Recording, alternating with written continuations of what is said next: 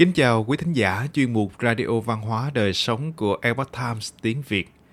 Hôm nay chúng tôi hân hạnh gửi đến quý thính giả bài viết có nhan đề Âm nhạc có tác dụng chữa bệnh thần kỳ do Minh Phương biên dịch theo bản gốc lấy từ Epoch Times Hoa ngữ. Mời quý vị cùng lắng nghe. Âm nhạc đã trở thành một phần không thể thiếu trong cuộc sống của chúng ta. Dù là lúc nấu ăn hay làm việc, chúng ta đều cần âm nhạc làm bầu bạn thậm chí nó còn có thể trở thành một phương pháp hữu hiệu để chữa bệnh. Việc dùng âm nhạc trị bệnh không chỉ được ghi chép trong các sách cổ Trung Hoa, mà còn xuất hiện nhiều ở phương Tây. Trong cuốn sách Thuyết Uyển ghi lại rằng, một vị thầy thuốc nọ đã dùng ống trúc làm nhạc khí chữa khỏi cho rất nhiều bệnh nhân. Y học cổ truyền Trung Quốc giảng thân tâm hợp nhất, âm nhạc có thể giúp tâm tình vui vẻ, mà vui vẻ sẽ tác động đến hoạt động của tạng tâm vì tạng tâm làm chủ huyết mạch, khí huyết theo đó được lưu thông, điều tiết khí huyết mới mẻ và dòng năng lượng đến vị trí vết thương. Từ đó giúp loại bỏ các thành phần vật chất độc hại đối với cơ thể, tăng cường khả năng hồi phục. Vào giữa thế kỷ 19 ở phương Tây, bà Florence Nightingale, người khai sinh ra ngành điều dưỡng hiện đại, đã công nhận việc sử dụng âm nhạc có thể giúp trị thương hiệu quả cho các binh sĩ, Trước chiến tranh thế giới lần thứ hai, các báo cáo về âm nhạc trị liệu trong bệnh viện đã tăng lên đáng kể. Sau chiến tranh thế giới lần thứ hai, âm nhạc trị liệu đã nhận được nhiều công nhận hơn từ giới y học. Một bài báo trên tờ New York Times năm 1950 viết rằng, mặc dù âm nhạc trị liệu mới phát triển ở giai đoạn sơ khai, nhưng nó đã cho thấy giá trị không thể nghi ngờ trong bệnh viện trong khi phương pháp thông thường không thể điều trị được một số bệnh nan y của thương binh nhưng nhờ âm nhạc trị liệu, những bệnh nhân này đã được cải thiện, thậm chí là bình phục hoàn toàn. Âm nhạc có liên quan chặt chẽ đến ngũ hành và vũ trụ. Trong thực tế, theo ghi chép của các sách cổ Trung Quốc, nguồn gốc của âm nhạc có thể bắt nguồn từ khi vũ trụ mới hình thành.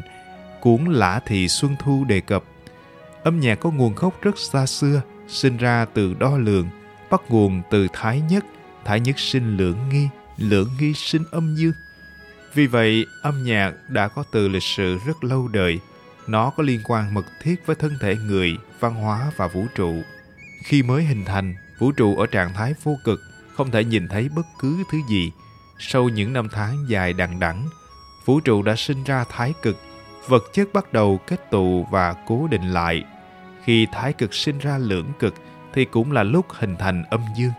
Rồi xuất hiện các khái niệm ngũ hành, bốn mùa, phương vị, Do đó trong vạn sự vạn vật đều hàm chứa âm dương ngũ hành. Ngũ âm trong âm nhạc cũng tương ứng với ngũ hành. Vậy thế nào là ngũ âm? Trong cuốn Quảng Tử Địa Duyên Thiên viết dùng một ống trúc dài 81 đơn vị để xác định âm cung, sau đó dùng phương pháp tam phân tổn ích để thu được ngũ âm. Tên gọi lần lượt là cung, thương, dốc, chủy, vũ, Ngũ âm tương ứng với năm nốt trong âm nhạc phương Tây là Đồ, Rê, Mi, Son, La. Trong y học thời Trung Quốc cổ đại, ngũ âm không chỉ tương ứng với ngũ hành mà còn liên quan đến ngũ tạng, ngũ phương vị và các mùa. Bác sĩ y học cổ truyền Trung Quốc Thư Dung, người thuộc dòng dõi gia tộc có 600 năm theo nghề y cho biết, chúng ta có thể thông qua quan hệ giữa ngũ âm và ngũ hành – khiến ngũ âm và tạng phủ, các mùa, phương vị liên kết toàn bộ với nhau. Bởi vậy âm nhạc có liên hệ vô cùng mật thiết với thân thể người và vũ trụ. Ngũ âm trong âm nhạc đối ứng với ngũ tạng trong cơ thể, có thể dùng để trị bệnh.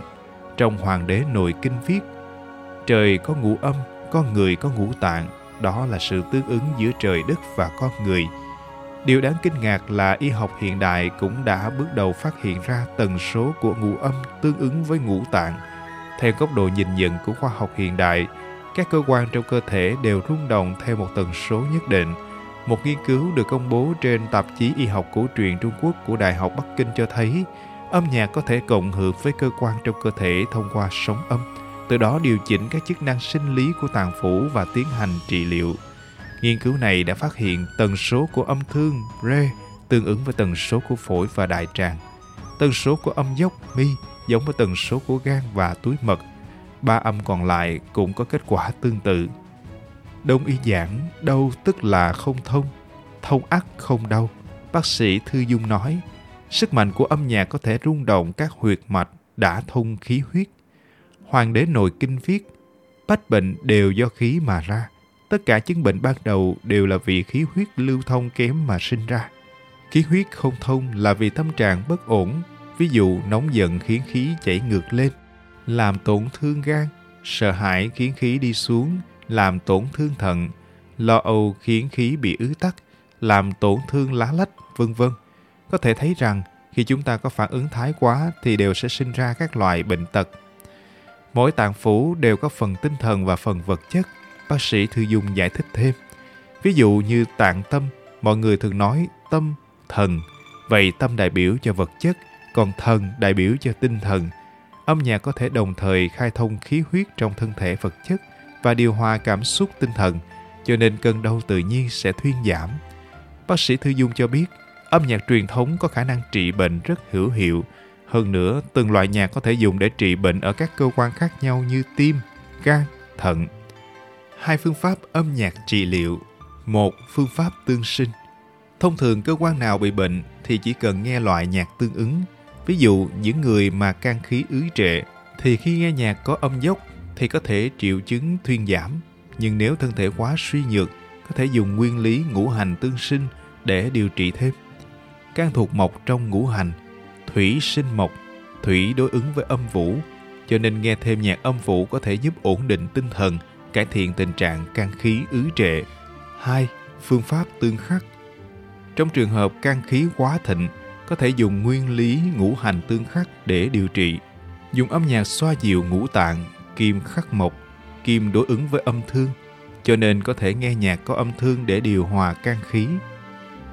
Âm nhạc tốt mới là liều thuốc tốt. Nếu dùng âm nhạc chữa bệnh thì phải lựa chọn loại nhạc phù hợp. Bác sĩ Thư Dung nói, âm nhạc không phù hợp có thể dẫn đến mắc bệnh vì âm nhạc có thể cộng hưởng với tần số các tạng phủ trong cơ thể. Vậy nên âm nhạc với tần số sai lệch cũng có thể làm rối loạn các tạng khí. Theo y học cổ truyền Trung Quốc, âm nhạc không hài hòa hoặc có tạp âm sẽ khiến người nghe không thoải mái, ảnh hưởng đến sức khỏe và ngũ tạng như can, thận. Mặt khác, âm nhạc có mang lại lợi ích cho cơ thể con người hay không? Không chỉ phụ thuộc vào việc vận dụng ngũ âm, nó còn phụ thuộc vào việc người sáng tác, người biểu diễn có đủ sự thuần tịnh hay không, tâm tính và đạo đức có tốt hay không.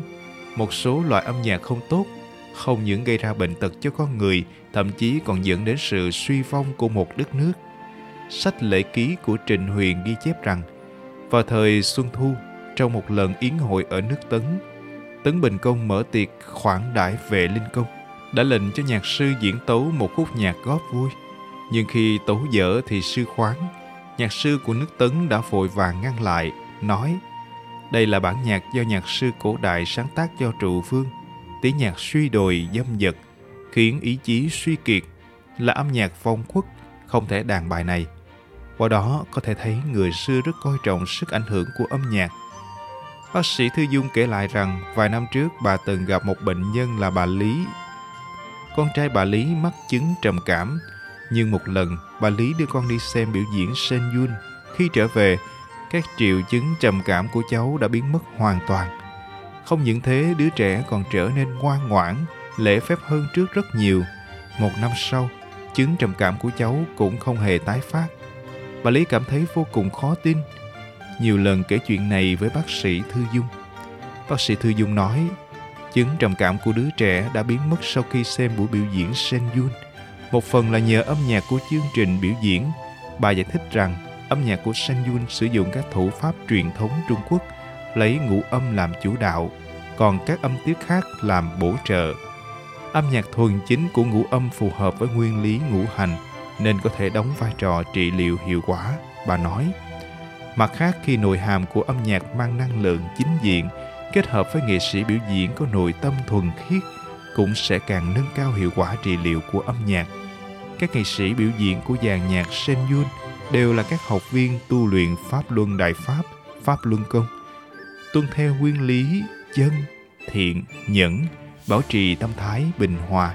Bà Thư Dung nói, tâm thái bình hòa sẽ kích thích phần thần trong thân thể. Nhờ vậy âm nhạc được diễn tấu ra cũng sẽ mang theo năng lượng thuần chính hơn. từ đó có thể có tác động chính diện đến cơ thể con người.